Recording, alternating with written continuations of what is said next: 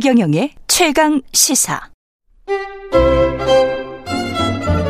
최강 시사. 김호기의 사회학 카페. 어서 오세요. 네, 김호기의 사회학 카페 뉴스의 이면에 있는 흐름과 우리 사회의 큰 담론에 대해 이야기해보는 시간입니다. 연세대학교 사회학과 김호기 교수 자리에 나와 계십니다. 안녕하세요. 예, 안녕하세요. 예, 시작하기 전에 일부의 최재형 의원과의 인터뷰 시간에서 언급됐던 대통령 국정수행 지지율, 어, 한국갤럽이 지난 5월 10일부터 12일 조사, 그러니까 취임 초였죠. 52%가 잘하고 있다. 이렇게 출발했는데 한국갤럽이 이달 9일부터 11일 조사한 결과는 긍정 평가가 25% 이걸 말씀드린 것이고요. 예, 좀 더 명확히 하기 위해서 자세히 보시려면 중앙 선거 여론조사 심의 홈페이지 참조하시면 되고요. 김호기 교수님도 오늘 이제 윤석열 정부 출범한 지 100일 내일이 되는데 그 어떤 평가를 위해서 나오셨습니다. 예. 일단은 네. 어떻게 평가를 하십니까? 뭐 기대에 못 미쳤습니다. 예. 그러니까 네, 뭐두 개의 개념을 좀 말씀드리고 싶은데 음. 하나는 때이른 실망. 사실 집권 100일밖에 안 지났는데 그렇죠. 때이른 실망. 예, 너무 네. 낮고요. 또 다른 하나는 불투명한 전망을 말씀드리고 싶습니다. 아. 예, 이제 불투명한 전망을 제가 이, 이야기 드리는 것은 지금 제가 보기엔 그렇습니다. 네. 어, 사람을 바꾸라는 메시지를 지금 국민들께서 보내는 것으로 판단됩니다. 음. 어, 그런데, 어, 오늘 아침까지 뉴스를 보면 내일이 100일이잖아요. 예. 예 그렇게 내일 기자회견이 예견, 예, 예정돼 있는데, 어, 그럴 생각이 없어 보입니다. 음. 예, 그래서, 어, 때이른 실망과 불투명한 전망. 어, 이렇게 요약하지 않을 수 없을 것 같고요. 어, 조금 전에 뭐 여론조사 말씀드렸습니다만 예. 어제 방송된 것으로 알고 있습니다. KBS하고 MBC가 예. 예. 에, 그 윤석열 대통령 취임 100일을 맞아 여론조사를 했죠. 어, KBS는 한국 리서치가 했습니다. 예. 어, 지난 12일, 14일 전국 성인 1000명을 대상으로 실시한 여론조사 결과가요. 28%만이 어, 잘하고 있다고 응답을 했고요. 예. 어, 잘못하고 있다고 응답한 사람은 67%였습니다. 음. 에, MBC의 경우는 이제 코리아 리서치가 의뢰해서 어, 12일과 13일 비슷한 시기. 예, 예. 예. 그, 이 전국 성인 1,002명에게 실시했는데요. 예, 이, 그, 잘하고 있다는 응답이 28.6%, 잘못하고 있다는 응답이 66%였습니다. 다 뭐 비슷하게 나왔네요. 네, 자세한 예. 내용은 중앙선관위 그 홈페이지를 홈페이지. 보시면 될 것 같습니다. 이 상황이 지금 아주 묘한 말씀을 하셨는데 때이른 실망과 불투명한 전망이면 때이른 실망 또는 불투명한 전망입니까? 아니면 때이른 실망 and 그리고 불투명한 전망인 겁니다. 예, 후자입니다. 후자군요. 예, 예, 예. 때이른 실망을 현재 보여주기도 하고, 음. 어 그리고 이제 이제 국정을 운영하면 그 turning point가 되는 지점들이 있습니다. 예. 예 집권 100일, 어, 집권 6개월, 그 다음에 집권 1년, 2년. 음. 그 다음에 집권 절반, 2년 반. 예. 그 다음에 집권 3년이 됩니다. 그렇죠. 예, 그래서 뭔가 변화를 모색할 수 있는 현재 시기인데요. 음.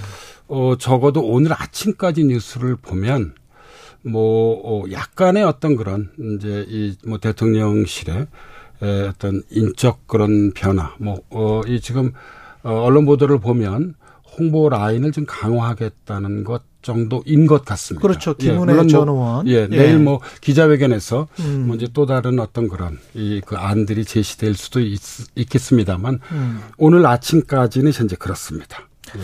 그, 그 리더십이 불투명한 전망 저는 뭐 때이른 실망보다도 왜 또는 아니면 그리고라고 이게 해석이 되는 거냐 또는이냐 그리고냐 때이른 실망에도 불구하고 앞으로 전망이 뭐 괜찮다라고 하면 괜찮은 거잖아요, 사실은. 근데 이제 예. 예, 좀 크게 두 가지를 말씀드리고 싶은데요. 음. 그러니까 사실 그 이 담론이 좀 변화돼 왔습니다. 예.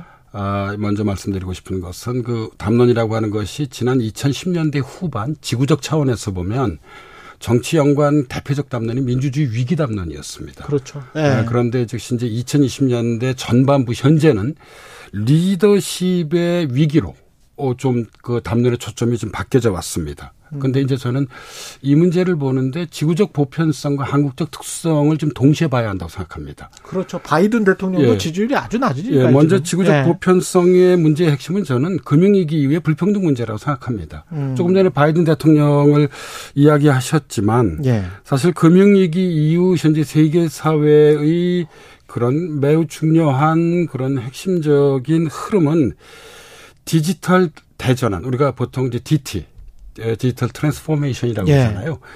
이러한 디지털 대전환 속에서 불평등이 강화됐다는 점입니다.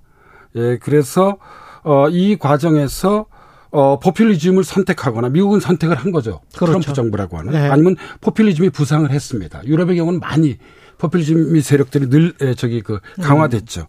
그런데 포퓰리즘이 뚜렷한 성과를 내놓지 못했습니다. 어, 이제 그러다 보니까 이제 다시 예, 이른바 이제 민주 세력들이 그 집권에 성공했습니다. 그러니까 논란이 많았던 트럼프 정부에 대항하는 2020년 미국 대선이 그랬죠.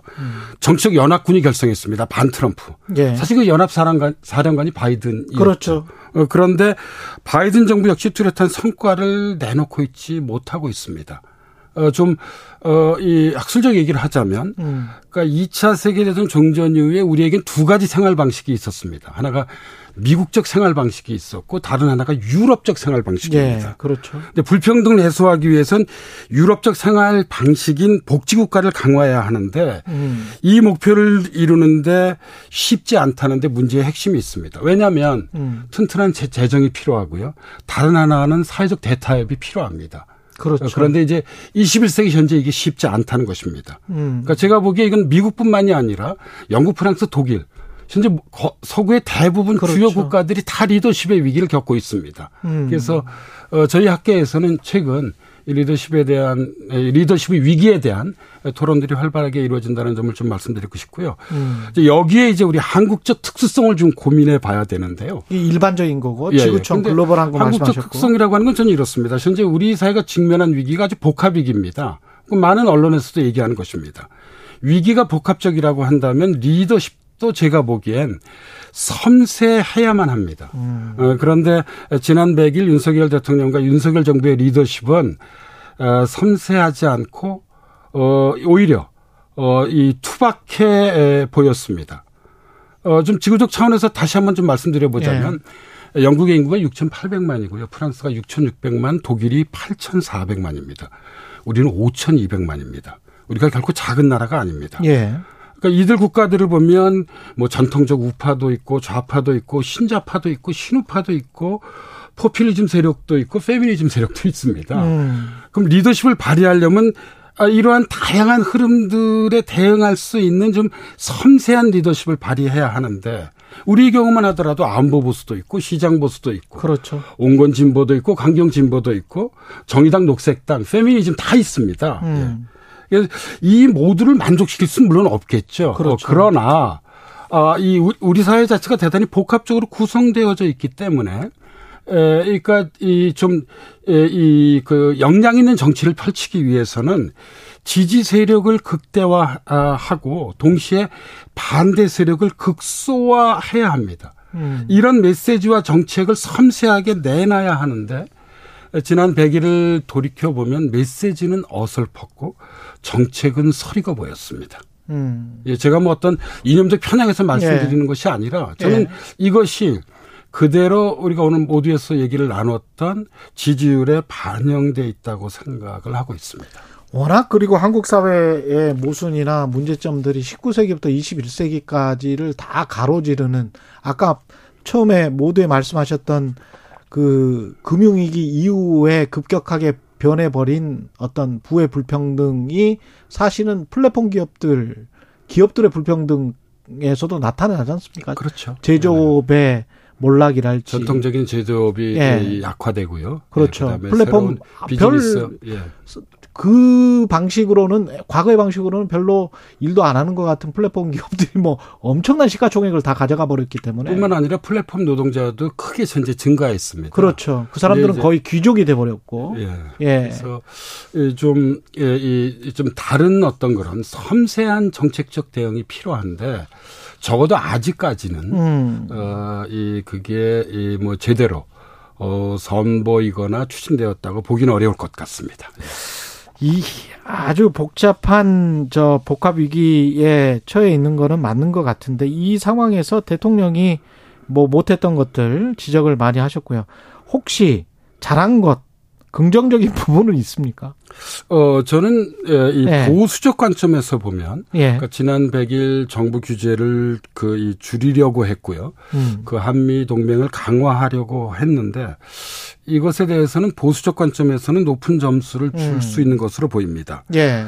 아, 사실 민주당마저도 최근에 소득주도 성장을 더 이상 쓰지 않겠다고 그렇죠. 했죠. 예. 예. 그러니까 정부와 시장의 새로운 관계를 모색하는 게 현재 우리의 부유, 나라에 부여된 매우 중요한 과제인데 어, 이 시장 자유를 윤석열 정부는 현재 강조하고 있죠. 음. 예, 그래서 뭐 이런 점에 있어서 보수적 시각에서는 좀 긍정적으로 볼 수 있는 어, 부분들이 있는, 있는 것 같습니다. 이제 다만 일방적 규제 완화가 아니라 규제를 더해야 할 것은 규제를 강화해야 하고요.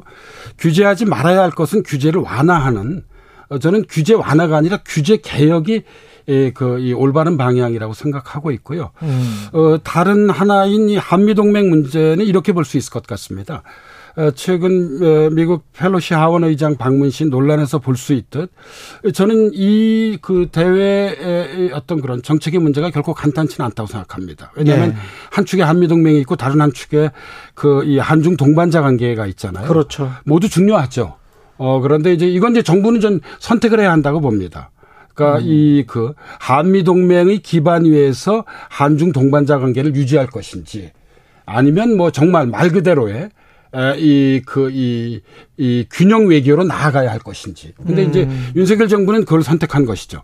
한미 동맹의 기반 위에서 한중 동반자 관계를 이제 유지하겠다는 것인데요. 예. 음.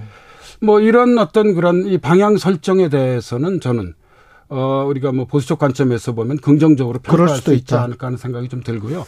그래서 잘 됐으면 좋겠다. 예, 예. 시장 자율과 한미 동맹을 현재 강화하겠다는 것인데요.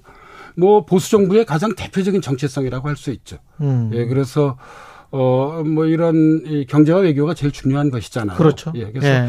이런 부분들은 저는 뭐 이런 보수적 관점에 동의하지는 않지만, 음. 어, 그러나 뭐 이 좋은 사회라고 하는 것은 뭐 어, 이 진보가 보수를 승인하고 보수가 진보를 승인하는 것이잖아요. 그리고 외교 예. 문제는 우리가 뭐 핸들할 예. 수가 없는 부분이 있기 때문에 혹시 잘 될지도 몰라요. 예, 그래서 네. 좀 예, 예, 알 수는 없습니다. 예, 눈여겨서 이제 보고 어, 있습니다. 예. 그리고 그 마지막으로 윤석열 대통령에게 앞으로 취임 100일 굉장히 좀 힘들었을 것 같 습니다. 본인도 이렇게 지지율이 낮으면 실망할 수도 있을 것 같은데 그럼에도 불구하고 4년 이상 남았기 때문에 성공한 정부가 돼야 또 성공한 대한민국이 될 수 있기 때문에 어떻게 해야 될까요? 그 제가 그 5년을 한번 계산해 봤는데요. 예. 1,700여일 정도. 1,700여. 그래서 아유. 지금 보니까 이제 아직 17분의 16이 남았습니다. 예. 예. 시간은 어, 이 충분하네요. 예. 예, 윤석열 대통령과 윤석열 정부 편입니다. 예. 이게 제가 이제 현실주의적으로 한 말씀 좀 드리고 싶은데요.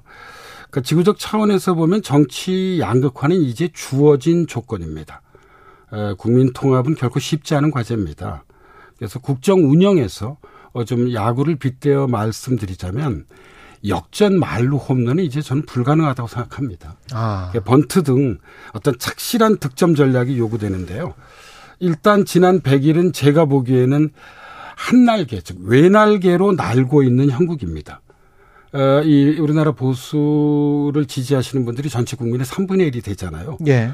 보수로부터도 현재 모두 지지를 받고 있지 못한 상황입니다. 음. 지지율을 보면 그래서 예. 저는 외날개로는 날 수 없다는 사실을 어, 윤석열 대통령이 좀 이 다시 한번 어, 돌아봤으면 좋겠습니다. 일단은 음. 예. 보수와 중도라는 음. 진보까지는 아우르기에는 아까도 제가 말씀드렸듯이 정치적 양극화라고 하는 주어진 조건에서 쉽지 않습니다. 그래서 음.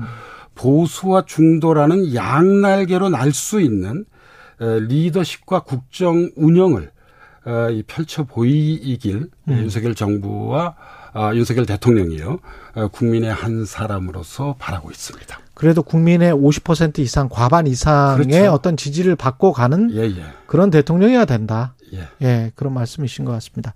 그리고 검찰이 서해 피격 사건과 관련해서 서욱 전 국방부 장관의 자택을 압수수색했다고 합니다. 방금 들어온 소식 전해드리면서 사회학 카페 마치도록 하겠습니다. 연세대학교 사회학과 김호기 교수였습니다.